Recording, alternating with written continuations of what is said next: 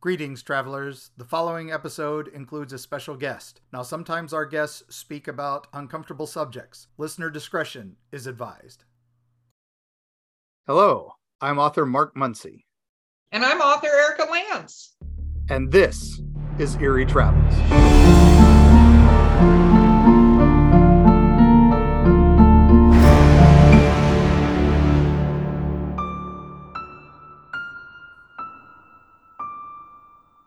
Greetings, travelers. Greetings, travelers. Yes, yes, we are we are here in Nightmare November. Nightmare November. I, am not a songstress. I, I, don't know. I don't know. I'm. I'm not good at it either. So Yeah. you know, this this is what it is. But you know, it's it's almost turkey time. It's almost the food holidays. the food Um, holiday is coming up, but I'm going to be in Hawaii during the food holiday. Yeah, and we have a we have a special episode where I'm going to be discussing the first Thanksgiving and not the one you think. We're Yeah. going to talk about the real first Thanksgiving. So uh, where where we get to talk uh, alligators and some other things. Uh, going to be fun. Yeah, because of all this, we're cramming in guests. We are just exploding with so much fun. Thank you guys for listening. Thanks for liking and sharing and subscribing. We're leaps and bounds over where we thought we'd be this time of year. So thank you all so much. And with that, because of that, we've been getting some amazing guests, and today is no exception. Erika, are you excited? I I was going to try to do my excitement, but you went just on a whole entire thing, so I didn't even get two words of my excitement. I noticed that. I forgot that you were on. So. Yes. okay, you know what? I'm going to introduce our guest because you are out of control yet again. Because I know you're a huge fan of this guest, and this is what happens when you're a huge fan of the guest. I, I so. Mark is going to shush it now, and I get to introduce this amazing guest. I met this amazing guest for the first time at the Mothman Festival, which was awesome. We were in a booth across from this gentleman and his partner, and just thoroughly amazing getting to meet, see everything, and be a part of that. So, without further ado, and no ado at all, it's Mr. Dave Spinks. Welcome to Eerie Travels. Hey guys, thanks for having me. Yeah. Absolutely. So, for any listeners who may not be familiar with you because they live under a rock or something ridiculous like that, explain a little bit about who you are because you're a paranormal investigator. You're you're there's a long list of what you are. So, I'm going to let you take it away. I don't know what I am. I just do all of it. So I mean, you know, uh, um, yeah, I'm a um, uh, I'm a military veteran as well of eight years in U.S. Air Force, one year in the Army National Guard. Thank you Uh, for your I- service. Uh, thank you. No problem. Uh, that's what I do. but uh, I was also in federal law enforcement after that, retired uh, from a over 20 year government career. And I've been doing the paranormal ever since I was a young man due to some experiences I had. Uh, because to me, uh, you know, it's some of man's greatest unanswered questions. And having had those experiences, I just was seeking my own answers, so to speak, when it first started. And then it morphed into helping people, you know, with negative type hauntings and trying to document paranormal evidence to show people, hey, this stuff is really all around us and there's unknown creatures among us. To me, it's kind of like my mantra, you know, the three things. Uh, what happens to us when we die? Are we alone in the universe?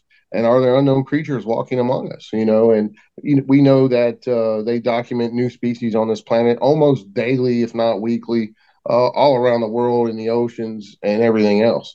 So, you know, it's fascinating stuff. And, you know, recently with the whole UFO thing, government all but coming out and saying it, you know, yeah, there's unknown craft flying in the sky. We don't know what it is. And, uh, you know, it's fascinating stuff. No, it's true. So, one of the things I thought was really fascinating, and we talked about this a little bit when we met, was I think, you know, there's a lot of paranormal investigators out there, and some of them do a phenomenal job, like yourself and stuff. And then there are people who shouldn't be doing this. That's a gentle way of putting it. What I thought was fascinating, though, is you come from a federal investigative background. So, you're not going into this going, look, everything's a demon. We're not going to mention that what show we're talking about, but mm, Right. you know, and you don't approach things like that. You approach things with also not only the the willingness to believe in all of that stuff and the belief from your history, but also like let's do a proper investigation how you get to the truth of a situation, right?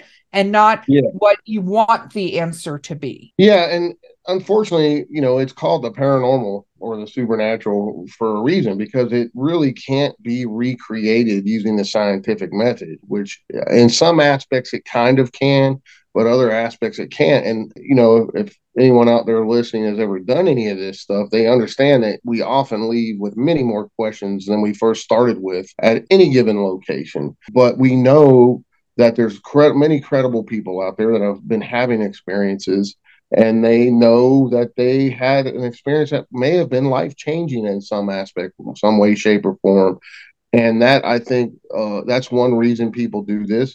Another reason is that uh, they've lost someone close to them, uh, and they want to try to communicate with that person if, if if at all possible. There's many different reasons people delve into this, and then some delve in it purely by to be scientific to try to show if there is or isn't these type of things running around the planet you know um, and others do it because they know for a fact because they've had a life-changing experience and they want to share those things with other people who have had a life-changing experience. And um, i do it for all of those combined you know i've had experiences i've lost people close to me but i don't you know for me personally we're on our own personal journey when we're doing this stuff. And i'd like to help people too. I mean obviously i was in law enforcement in the military and that's kind of built into my whole persona, you know. And uh, someone calls me for help, you better believe if I can go help them, I'm gonna go help them. If I can't help them, I'll call someone closer to them that they, that they may be able to help them. So, you know, that's what it's all about about helping each other, even helping spirits that may be stranded or stuck here or be maybe being held captive here in some way, shape, or form. So it's all helping. It's helping the whole universe in my in, at my point of view. And I love that you said that because we talk about this, like we get a lot of listener questions and stuff where they ask us whether or not we think they're crazy when they tell us a story, which the answer is always no. You know what I mean? There's preternatural, there's stuff we just don't know what it mm-hmm. is. Now, we don't, um, and Mark is a huge advocate. We never say we're experts. The only thing we're experts on is being ridiculous human beings. Like we're experts at that, but we're not experts on all of this other stuff. We have experiences and we can say what we think it might be, but right. we always acknowledge that and go, you should find help. And I love that you said that because we say, find a paranormal team. If you don't know how to do that, you can reach out to us and we will reach out to them for you, a reputable paranormal team to help you go look into some of these situations or a reputable cryptid or creature investigator that will come help you no cost like kind of thing. Like they're not you know the goal isn't to go they want $5000 to come investigate your haunted house because that's a mm-hmm. problem.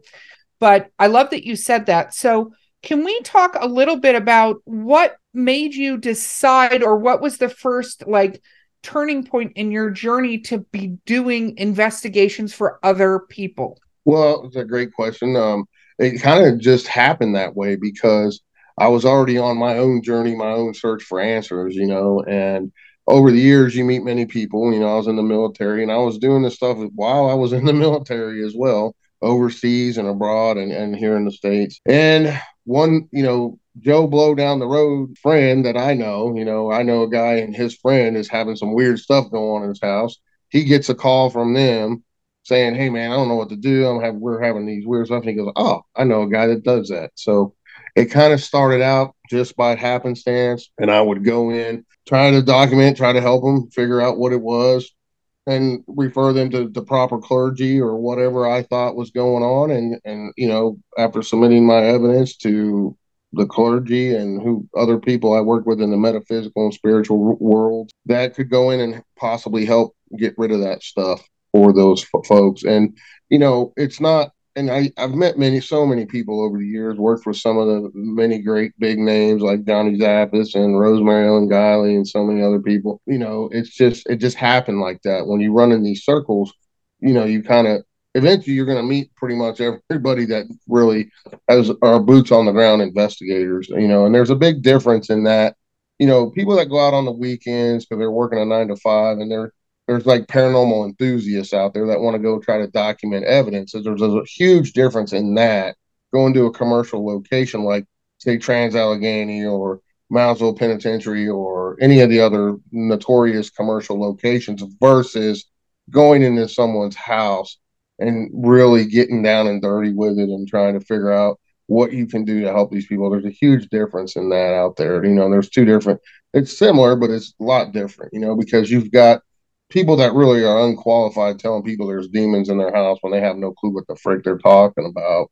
And it really can upset some lives when you go telling folks that when you don't even know what you're doing. You know, I've worked with many trained psychologists over the years and other folks on teams that I had and everything else. Even when I do an investigation, before I even go there, I put the people through a pretty rigorous uh, interview session that I use the same type of stuff we use in law enforcement. And I'll ask them the same questions in many different ways to see if they're making this stuff up.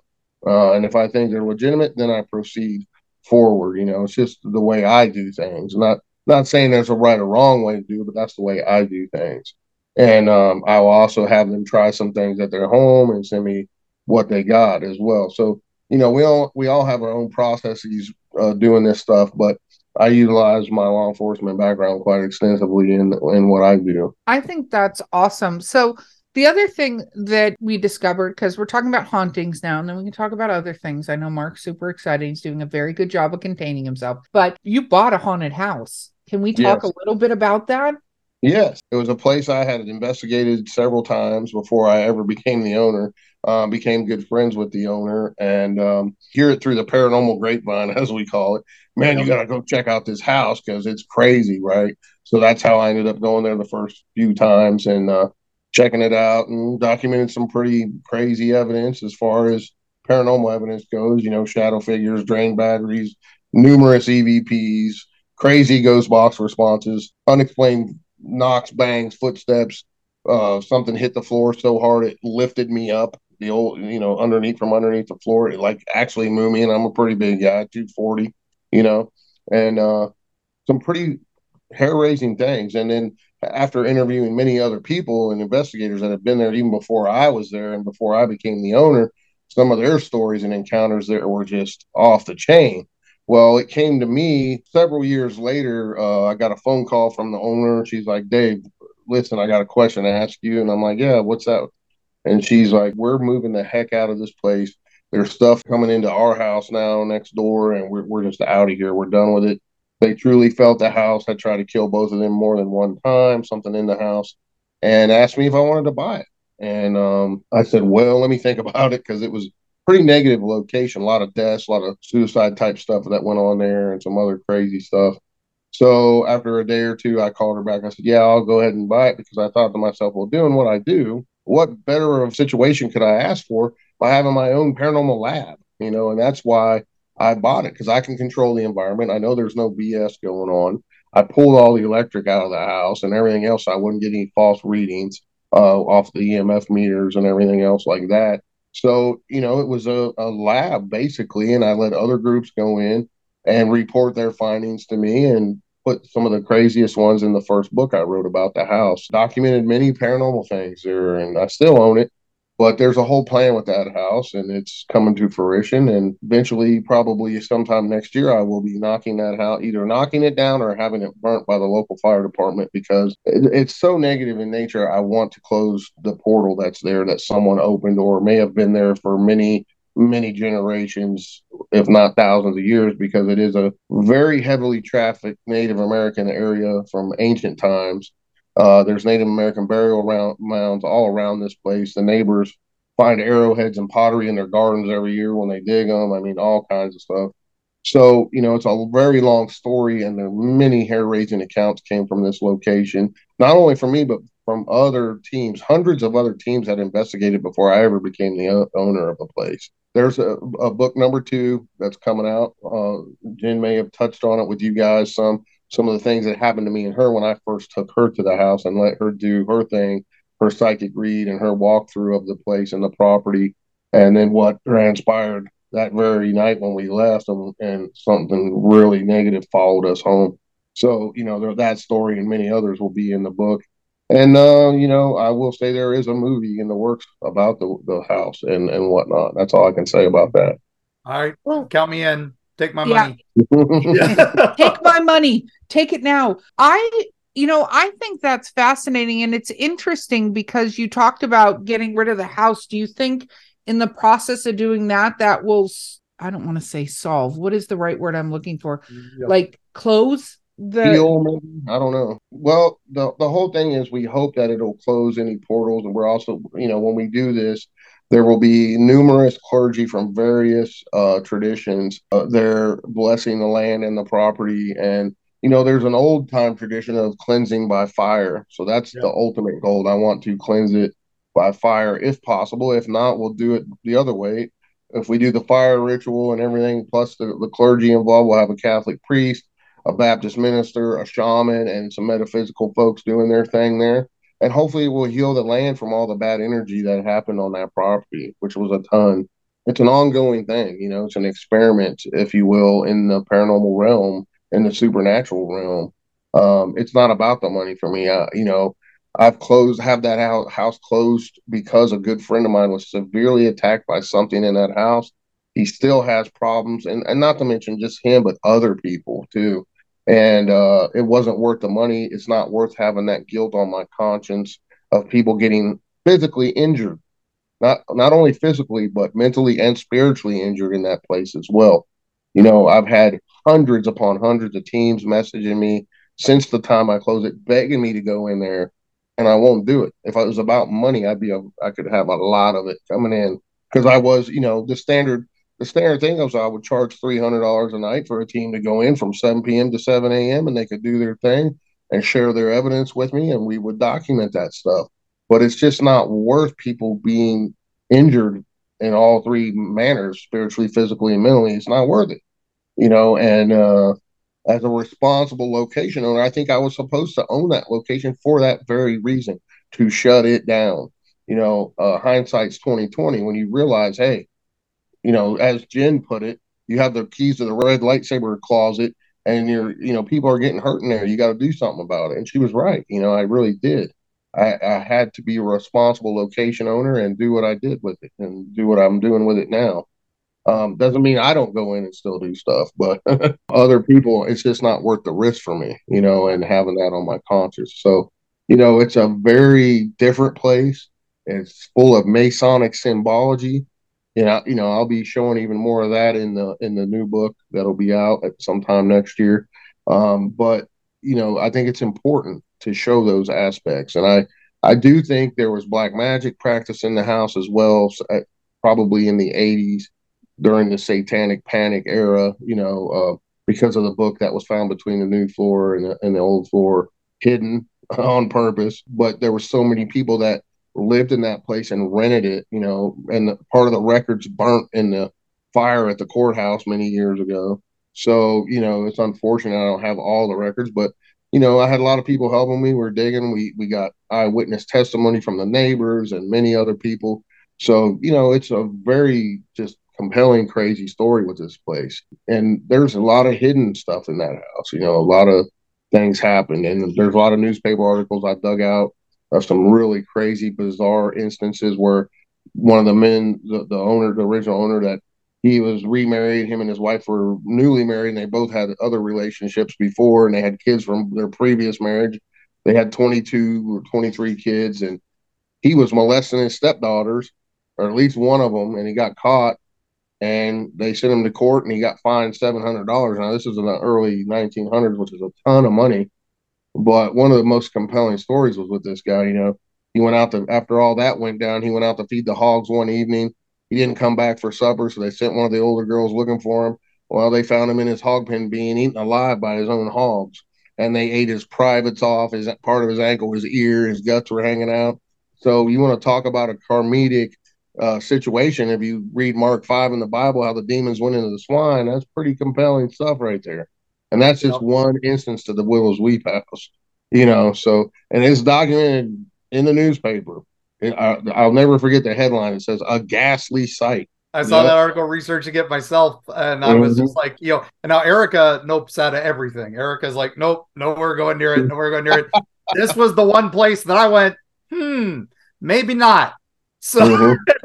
and then I and then I saw Dave, I saw your post like no one's ever going back. You know, I'm I'm, I'm locking it Yeah. up, and I'm like, well, my my thoughts were right. So, Well, Well, and you know, it's- it's one thing worth that. I I have to say that I love that you said was that I call it the Jurassic Park theory. Just because you can do something doesn't mean you should do something, right? Mm-hmm. And I think a lot of paranormal investigator enthusiasts, like the not ones that don't don't think about that they are putting themselves potentially in mental, emotional, and stuff danger by going into some of these places, and it's fine, but it's like this is not something that necessarily has the best defined defenses like how do you approach it? How do you do all these things? So if you get excited and go oh i want to go see this haunted thing you don't know what is on the other side of that gateway or that that right. route that you're stepping into because yeah there are hauntings and yeah there are ghosts and there but there are other things that are not completely defined out there oh, that yeah. are way more dangerous than just a, a, a simple you know, like a loop ghost that is right. just replaying whatever they were stuck right. doing, right? Yeah, there's intelligent entities and spirits that are out there, and they are some of them are very, very nasty. Let me tell you, and uh, I've seen it firsthand. I've, you know, and there's talking about people in general. There's, like I said, there's different types of people. There's some that are adrenaline junkies, and they want to have that that scare factor and that creepy vibe. And then there's people that don't believe that want to have an experience or don't buy it, but they still want to see for themselves. I'll never forget this one guy. We were at this place and bunch of crazy stuff went down, and he his eyes were as big as saucers. He goes, "This stuff is real." You know, I was like, "Yeah, well, yeah, it's real, dude. What do you think I do this for?" You know, and he was out of there quicker than you could blink your eye, man. I mean, he's like, "I'm good, man. I'm out of here." and he left. He paid, he stayed like 25, 30 minutes, paid, you know, paid the fee. This was at a public event I did. and he, he was just out of there, you know? So, so it's just, um, it can be very dangerous. I've been scratched. I've had some crazy injuries doing this stuff that I could not explain. The only result I was left with was it was definitely paranormal or supernatural related. I was at Pennhurst one time doing a TV interview at a big conference there and all of a sudden, my right cheek started burning like fire. And I'm like, guys, there's something happening to my cheek. I didn't touch it. I was on camera t- doing a TV interview, and they filmed a scratch form right across my face. So, you know, uh, I've had my head cracked by something unseen. I've had a, uh, what I feel uh, a spirit may have even broke my arm at a place in Indiana at this at this uh, Malvern Manor uh, joint, and uh, you know, you know, it was just crazy crazy things have happened. I've been doing this for over 30 plus years, probably around 35 years now. And I've, you know, you got to remember, I've literally been in thousands of locations and had some weird injuries that you could count on two hands. You know, so if you do the numbers, the odds are, you know, hey, you're most likely not going to attack physically, but you never know what can happen to you spiritually or mentally. I've had an I had an attachment after the Wicked 48 case. It turned out the same entities' names were coming across different devices I had at several locations and still come through to this day in a threatening manner towards me. And I really feel that these things do not like that we are helping other people and they reach out and lash out at you and try to stop you from helping people that they're trying to affect in a negative manner. So, you know, coming from someone who has a lot of years of experience doing this, trust me when I tell you there are negative, negative entities out there that will hurt you if they can. Yes. No, I agree. Okay, we have to take a quick break and we will be right back, travelers.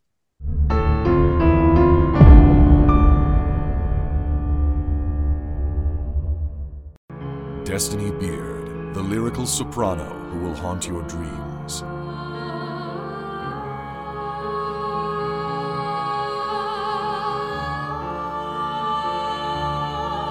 With her alluring melodies and intricate harmonies, this dark siren of wistful song shall capture your soul and lead you into the night. Check out Destini's new single, The Haunting Is Over, with international musicians Sam Haines and Gary Bennett, as well as her other musical works at destinibeard.com.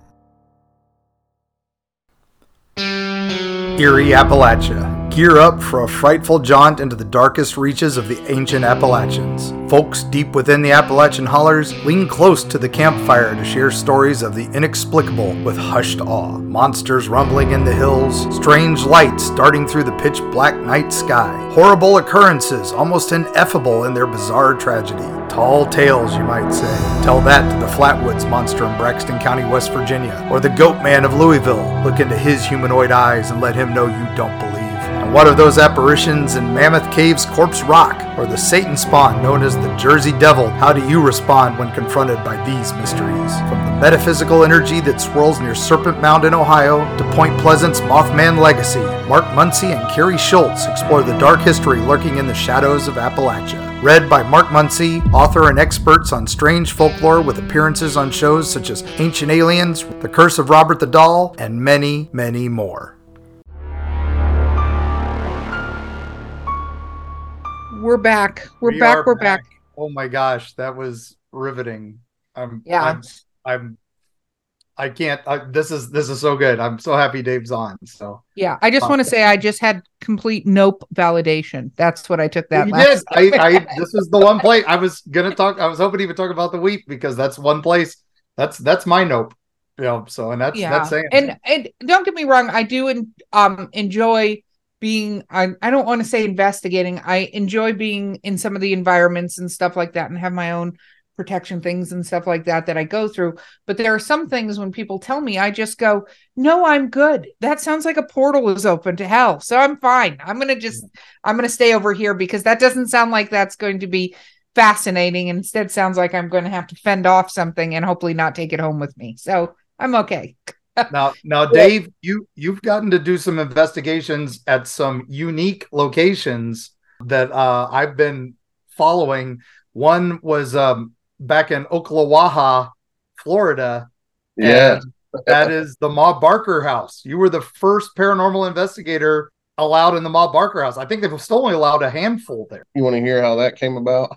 Yeah. So turns out my aunt, uh, who's from you know West, um, we're all from West Virginia, but she had moved down there, and uh, they they built a little house down there when they retired and whatnot. And uh, I was down there visiting, and this was numerous years ago, and I had some time to kill, so I was checking out the town. Went out to eat at this place called Gators. Highly recommend if you're ever in the Ocklawaha area of Florida. It's on right on Lake Weir and it's a beautiful lake and you can set out on the deck and eat it's great food man and Oh, gator, Gator tail the Joe's. whole yeah Gator so- Joe's is amazing. Yeah. yeah yeah man gator joe's it's awesome uh and then they also have a little bar there that has all this gangland paraphernalia from the 20s and 30s you know all the tommy guns and all this stuff and uh i got i went in there to have them have a drink and i was talking to everybody and i was like man this that's awesome and i was looking at all the pictures and I was like, wait a minute, that's Ma Barker. And they're like, then they started telling me about the house that's right down the road. And I'm like, holy crap. And, and they told me how to get there. I had my drink and I rolled straight down there and I, it was for sale.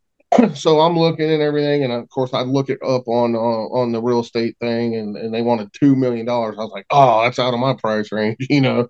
So I started doing some research on it and found out that the same family still owned it all these generations uh, ago that owned it during the Ma Barker FBI shootout. And then during the, you know, I did the research. It's the longest FBI shootout in FBI recorded history. Um, of course, Ma Barker and her oldest son were killed dead in the house, shot to pieces. I tried talking to the family. I said, "Hey, you know, I'd love," and because I started hearing rumors how haunted it was too, and I'm like, "Oh yeah, that's my bag," you know, and that's, I mean, no one's ever done this place, you know. I got to get in there. and it, you know, I love history too, so it, this goes hand in hand with all of that. And me being in law enforcement, I'm like, it's a, I got to get in there. You know, I'm just going nuts over this place. Well, I talked to the person I needed to talk to that, you know, dealt the the family member that still owned it, and uh, they're like, nah, we don't want anything like that because we're trying to sell it. You know, Right. and I'm like, oh man. So four years go by, right? And my aunt, you know, of course, I was talking to her. And she's like, "Oh yeah, we knew about." It. I said, "Why didn't you tell me? You know what I do? Are you out of your mind? You know, tell me about this stuff if you know about it. The state's buying it." I'm like, "What?" The wheels in my head start turning. I'm like, "Hmm." She said, "Yeah, it's in the newspaper," and she sent me the article. So they put the house up on freaking a barge. They floated it across the lake to the state parkland over there and set it up. And that the whole plan was to let they're going to do tours and show everybody. Well, I got a whole, it took me three weeks of phone calls to get a hold of the right people. And I said, look, this is what, who I am. This is what I do. I would love to, you know, any chance I could get in there just for, I don't care if it's two hours, you know, I'll pay whatever, let me in. And uh, they're like, well, how about two nights? And I'm like, what? oh, yeah, you know, so um, at the time I was doing a ton of investigations with David Weatherly. So I called him up. I was like, dude, guess what I just got into and you want to come? He's like, oh, yeah, hell yeah, you know. so we ended up, they let us in for two whole nights, you know, uh, and we, you go in and he gave me the, he gave us the, the $2 tour, you know, what I found what was amazing was all the original furniture is still in it from the shootout. There's still bullet holes all in the walls. Of course, they replaced all the windows that were shot out and everything. But some of the rooms look like freaking Swiss cheese in there still, and they patched a few of them, like especially in the downstairs downstairs area. But some one of the upstairs bedrooms is just Swiss cheese, and, and what from what I understand, and I what I saw in the really old pictures, the whole house was Swiss cheese and um, so the furniture that was shot to pieces is still in the house, and they have little historical signs. You know, this was this and that, and um, so we, you know, it was just a real honor and pleasure to be allowed to go in there. So you know, we filmed everything best we could. We're not videographers, but we we filmed our sessions. We got some amazing evidence in there, right where Ma Barker and her son were found dead on the upstairs bedroom floor. Um, we captured an SLS image of a stick figure crawling, and it, and at the same time we were getting responses. We got her name, we got her son's name, and uh, another bedroom. I was asking. I said, "Hey Fred, what's your favorite type of gun?" Colt, clear as a bell. Wow. A lot of really good evidence that pertained to the whole situation. I said, we got to do something with this. So I gave it to a good friend of ours that was a video. Uh, he's an editor and he worked for BBC for several years. And he put together a, an amazing video of what we did and really added in some really cool Ma Barker and Fred Barker stuff. Of course, we were going to put in some of the archival footage from the FBI, but they wanted tens of thousands of dollars yes. and we couldn't do that. So like NASA and just let it all free, man. That's you know, yeah, NASA gets yeah. everything so, for free. So yeah, and it was bought by like ABC or somebody, and they you know they want all this money. And we're like, no, we can't do that. But what he did with it was amazing. We used a lot of the historical photographs and things of the FBI agents and Ma Barker, and he did some really amazing stuff with it. So um, at that time, we were the first and only people ever allowed in there. Of course, it took a couple years for the video to get done and everything because he was working on his own time frame. But I know they've let a few people in there since. Just a few though. It's still very yeah. yeah you've yeah. got to write ahead. You've got to show what yeah. you're going to do, and it's yep. a, I think it's like a six month before they even consider you. So yes. that yes. you know there'd be a good travel for our people. Now the other case that I fell in love with, and we did an early episode of our podcast, I was talking about the lovely legends of some of the ghostly ladies of the Appalachians. And so we got to talk about the Greenbrier ghost. Yeah. And, uh, by the way, you can get the DVD of that from me. Oh, Okay. and we'll, yeah. we'll put a link because I think that yeah. would be great. And then if you want to do your own yeah. investigation, Beau, make a note. We'll put a link to the mm-hmm. the location too and how they so they can reach out and contact. But okay, so, yeah, Greenbrier. Greenbrier Ghost, because that that's I gave you special thanks in my Eerie Appalachia book because yeah. you, know, you, were the one who pr- paved the way for that. So tell us about how you got that. Yeah, so of course I'm a West Virginia native, you know, and people know my name, and I've you know worked with and know a lot of people here.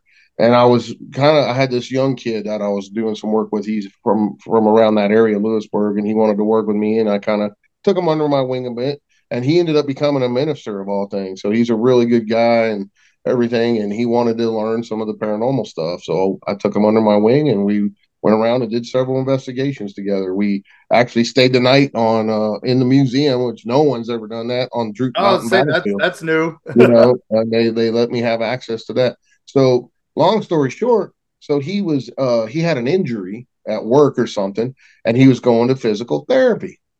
And he, they were just talking around about stuff, and the ghost subject, the haunting subject, came up. And he goes, "Oh, his doctor, his physical therapist, started laughing, and he's like, "What are you laughing at?" And he's like, uh, "Well, you know, I own the Greenbrier Ghost House, right?" and he's like, uh, "No." And long story short, no one's ever been in it. I was allowed in it. Me and Charlie, this boy's name, Charlie, we went in it and did got uh, the family uh, basically got out of there, let us do our thing, and gave us four or five hours and got some pretty compelling evidence. You know, I got Trout's name, that was her her husband's name on some EVPs. I got her name, and I asked, I said, I, I asked her, I said, Zona, what happened to you? Who who killed you? And he said, she said, clear as a bell, Trout. So that's all I needed. That made it all worthwhile right there. And I have a weird synchronicity with all that, right? So I was in federal state corrections after the military for a couple of years. Our prison was Mount Olive. Well, all the original Moundsville inmates that were left when they closed the old West Virginia pen, because as maximum security came to the prison I was working at. So not only have I supervised a lot of those inmates, I've also trained at the Moundsville pen and I'm paranormal investigated numerous times. Uh, so there's like you can count as many people on one hand that have done that. And of course, Trout was sent to where Moundsville pen after the murder, where he died of a sickness as well. So it's a weird synchronicity thing. Uh, how I've spent all this time with those inmates and people he was around, and then you know, because most of 99.9% of those guys are lifers, they're never getting out.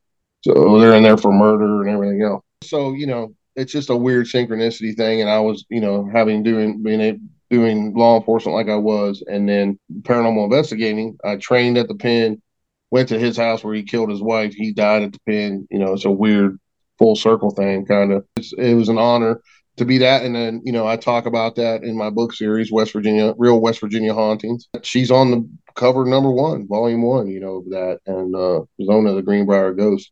Famous ghost story. If you guys have never heard of it, it's the only time in recorded history or known history that uh, a person was convicted of murder based basically off of a ghost testimony. So the story goes that Zona's mom, after she was killed, kept having a dream every night, and Zona was coming to her saying, "He killed me. He killed me." She demanded they've already, they already buried her and everything. She demanded. She kept going and bothering the sheriff, bothering the coroner, the doctors, and finally they dug her up, and sure enough, they found that she was strangled, and you know all the signs of a strangulation. And then he threw her down the stairs to make it look like she was dead. You know, she fell down the stairs and broke her neck, but he actually killed her. And there was bruises of handprints on her throat and everything. So when she was being prepared for the funeral, he made sure that she he dressed her and everything, which is highly unusual usual in those days. The woman folk would always do that to other women that died. And he made sure she had a high neck dress on and he had this weird scarf thing wrapped around her neck. So nobody would notice the bruising on her neck where he strangled her. And um, you know, so long story short, he killed her, ghost told on him, and he went to prison for life and died in there. So it's a compelling story it's a very famous story here in West Virginia and uh, and, and throughout the world, really. Yeah. yeah. and we have a great episode where Mark goes all the way through that as part of the case, which is awesome mm-hmm. to hear more details. Was but it, that's based that on, based on Dave's original you know investigation. So no, totally. That's why I think yep. you know, and just saying if listeners want to know more, they can yeah, find that episode. That up. But um, yeah. okay, I have um because we're gonna be nearing time, and I can't believe we're almost out of time. So we're gonna have to talk monsters another time. Mark, yeah, yeah, monsters another time. I know. Can we talk but, UFOs this time. Oh, no, got- no UFOs, no monsters. Those are going to be two other episodes. Dave will be back. I have no doubt. What is one of your uh scariest experiences? I don't know if you get frightened by them or what the the reaction, but what is one that a story you could share with us that was a lot for you in comparison to others. How much time do we have? well, um, okay. as long as you I need. can tell you two. I'll tell you two. Okay. Uh, the long and short of it, since Perfect. we have about ten minutes or so left, right? So, yep. the first one that comes to my mind, uh, I kind of touched on it earlier in the show, uh, where I got an attachment from a case that I was on. So, I'm kind of known in, uh, around the paranormal world as being someone who uh, really immerses myself in some of these cases. Like I go and stay at these locations for a, a lengthy amount of time in some instances. I've stayed in locations for 30 days straight, 24 7 before. Um, so most people that do this, they go one night and that's it, and you know, six hours, seven hours, they're out of there. I've done numerous cases where I've immersed myself in in the people's homes where they are experiencing it because to me, that's the best way to experience maybe what these folks are experiencing. The longer, I mean, it makes common perfect sense that the longer you spend in location, the more odd, the odds are better that you're going to experience something they may be experiencing and they need help. So I need to experience that and to, in order to get a get a grasp of what's going on there, right? So this one particular house in it was in Wilkes-Barre, PA. Um, this house was a notorious haunted house, and a, another good friend of mine, Noreen Balovich, who runs a, a, show on YouTube for many years now called Paranormal Zone TV. She was a real estate person for many years, so she always is on the thing looking for haunted locations, right? So she called me up one day. She goes, Dave, you got to go do this place, and we ended up putting a team together because it had such a history, and it was for sale now. It had such a history that the Warrens had been there in the '80s and the local college had a actually back in the 70s and 80s had a, a paranormal program where you could you know delve into the paranormal a little bit in, in a, you know as extra as um, credits for your electives for college right? So doing some research we found out all this stuff. Um, so we put a team together and we con- they contacted the owner that had it up for sale the last woman that lived there. Didn't die there but she had some really bizarre things going on.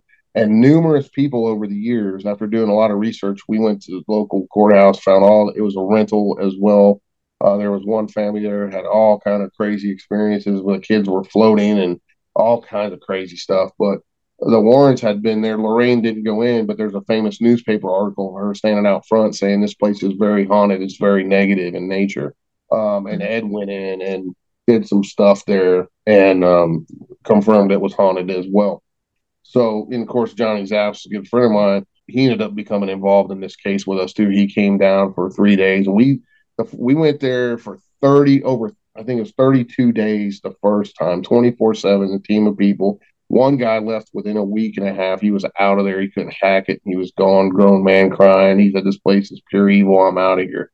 So went there for thirty something days. Took a week off. Went back for two more weeks.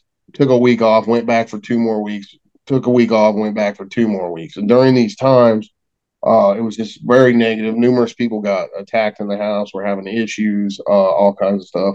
Well, I was upstairs in the one bedroom one night and I was doing a ghost box session by myself. And a lot of this stuff was live on YouTube. Back in the day, I had a pretty good uh, YouTube channel, you know, thousands and thousands of subscribers and millions upon millions of views and so did the guy I was with. He was the first one to do it. I was the second one to do it. So we kind of combined forces there and stuff. But we were mostly live on his channel back in the day.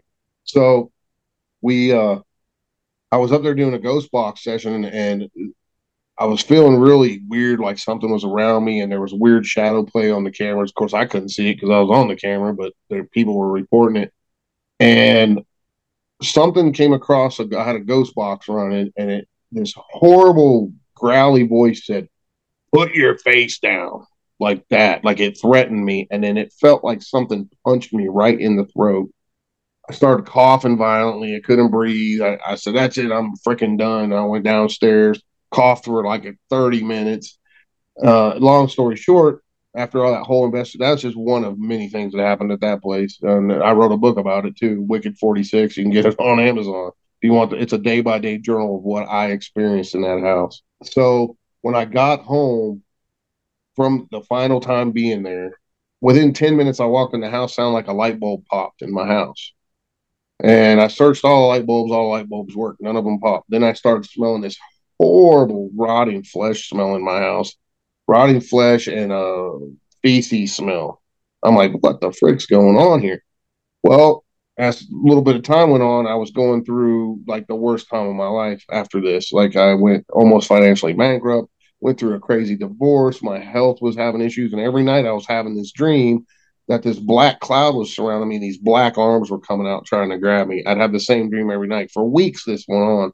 And then finally, and they every night they would get a little bit closer, a little bit closer until finally one night one of them grabbed a hold of my shoulder right here on my on my left shoulder and i you know i was kind of shrugging it off fighting it off and it ripped my shirt and i woke up and i was in a cold sweat and everything and i looked down and my shirt was ripped And I'm like, what the frick? And I had a little scratch on my arm.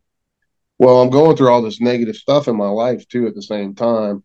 And I and then the light bulb came on in my head and I said, Oh my God, I got an attachment from this place. So I went and sought help. I'm not Catholic. I went and got blessed by a Catholic priest, a Baptist minister, and a shaman. And I kid you not, within a few weeks, everything turned around for me.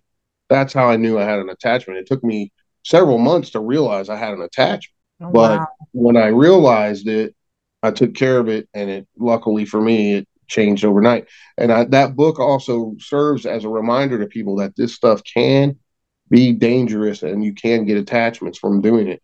And you know, there's an old adage, an old saying that says, "Be careful what you ask for, because you just might get it." and of course, the guy I was there with, he was he was delving into some dark stuff. I was there to document stuff, and and uh, he was the the and he ended up buying that house and then reselling it because he wanted to own it for his own location. But he got really into into some dark stuff. He was opening, he opened a real Dybbuk box in the house.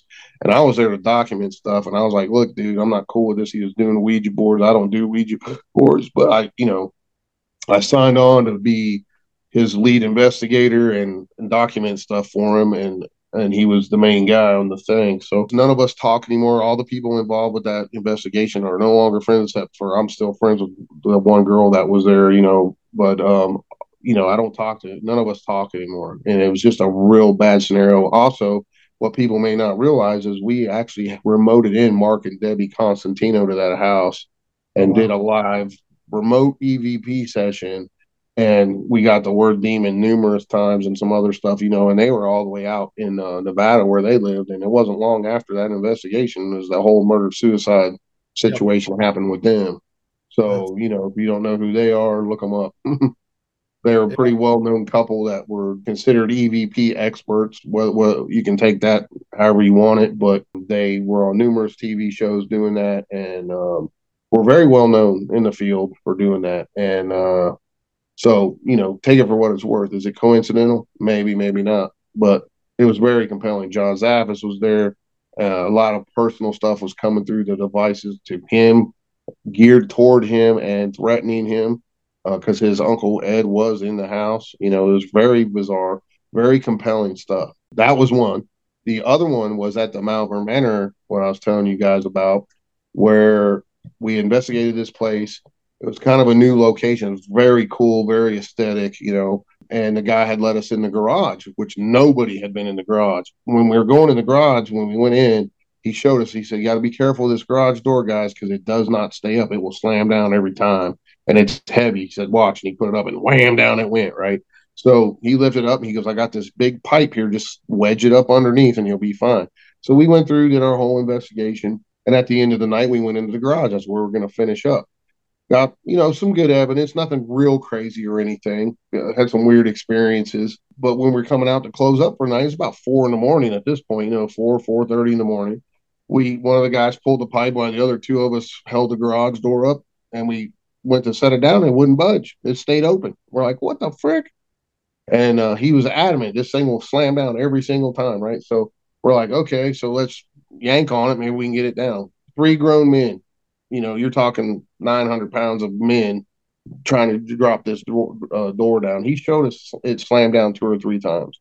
So I'm like, oh God, what are we going to do? We can't leave this thing open because people can walk right in the house. You know, we're going to have to call him. It's four in the morning. He's going to be pissed. You know, so as I'm looking up his phone number, I'm standing there, and you know, we jerked on that door for 20 minutes trying to get it to close. Couldn't. It wouldn't budge.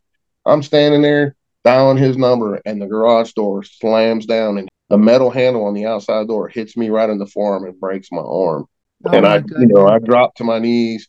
I had a big knot on my forearm. Like, oh my god, my arm's broke. And uh, you know, after I regained composure after 30 minutes of laying on the ground, going, oh, my arm, you know, was killing me, and a big golf ball swelled up on my arm immediately.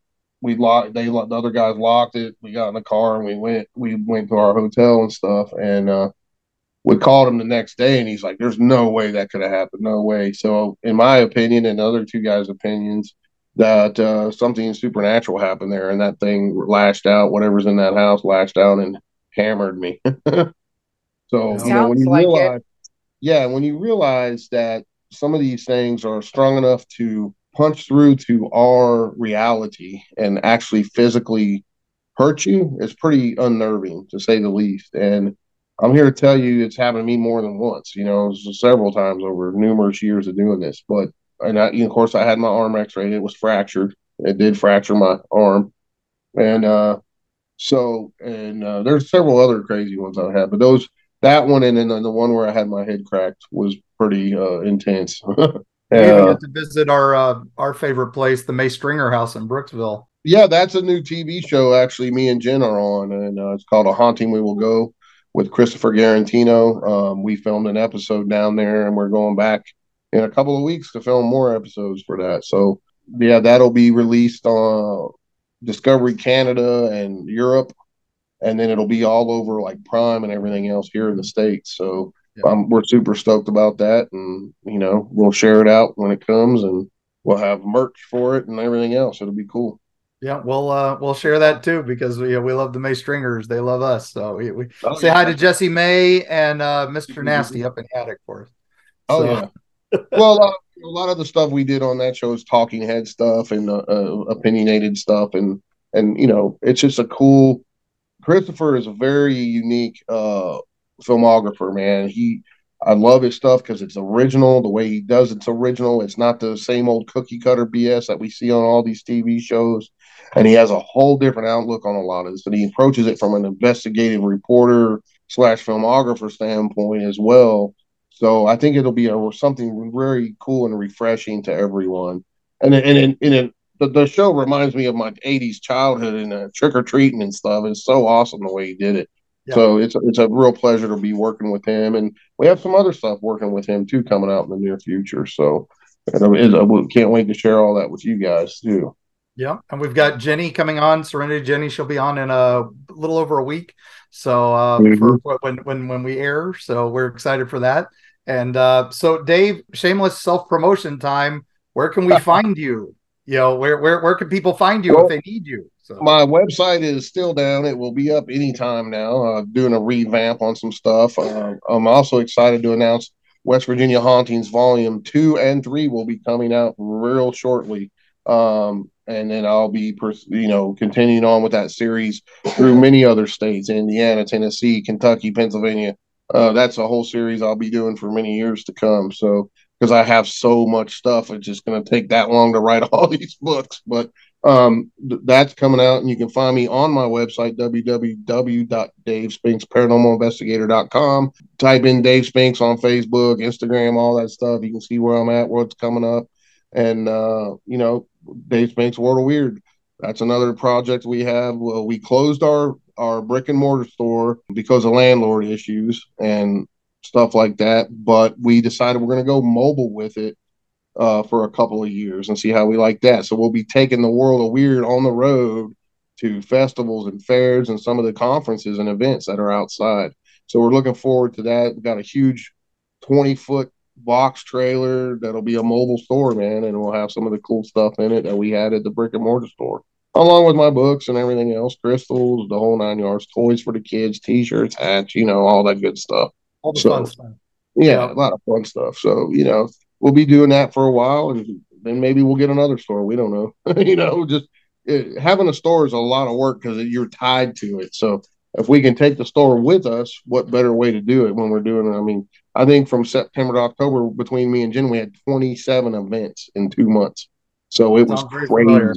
We're just now trying to recover from that. So, Dave, it was wonderful having you. We will absolutely have you back. I'm I'm sure to go over monsters and UFOs yeah. because we barely touched on things. But thank yeah, you so much. Monsters next time.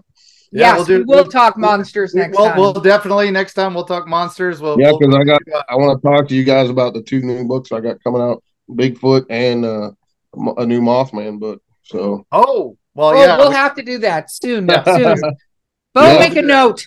Pencil that in. Oh, pencil them in. Yeah. Yeah, we will. Right. Cryptid Cryptidmas is coming, so you know we might yeah, do that. There you go. Yeah, yeah, but, and a new cookbook will be coming out too. So. Oh yeah, that was what to say that's one of my favorite things I've ever got was from the world of weird. I got Dave's cookbook, which has some of the most he had all the amazing monster hunters and ghost hunters give him their family recipes and then he added a bunch of his own, and it's incredible. And I, you know, I that's one of my treasures. So. Oh yeah, it's okay. a lot of fun, and I never dreamed that that book would do that well. But Cooking with Cryptids on Amazon, folks. If you don't have one, get one now. Get one for cryptid cryptidmas or you know, yeah, whatever your holiday right. is, or yeah. Krampus knocked. Yeah, there's there a Krampus. yeah, there's a there's a Krampus recipe in there. That's so, right. But um, thank you again, Dave, for coming. And gang, this was a you know a real pleasure. Like I said, we are literally just scratching the surface with with Dave. Many facets of the uh, paranormal here, and we will be reaching back out again soon. Definitely leave us comments, share, like, subscribe, the usual, and let us know if you, you know how quickly you want them back because we'll talk to them. Gang, be watching for us for all our events coming up in the new year and all of us over the holidays. But keep watching the skies. Listen for those knocks in the dark, and as always, we'll see you on the other side.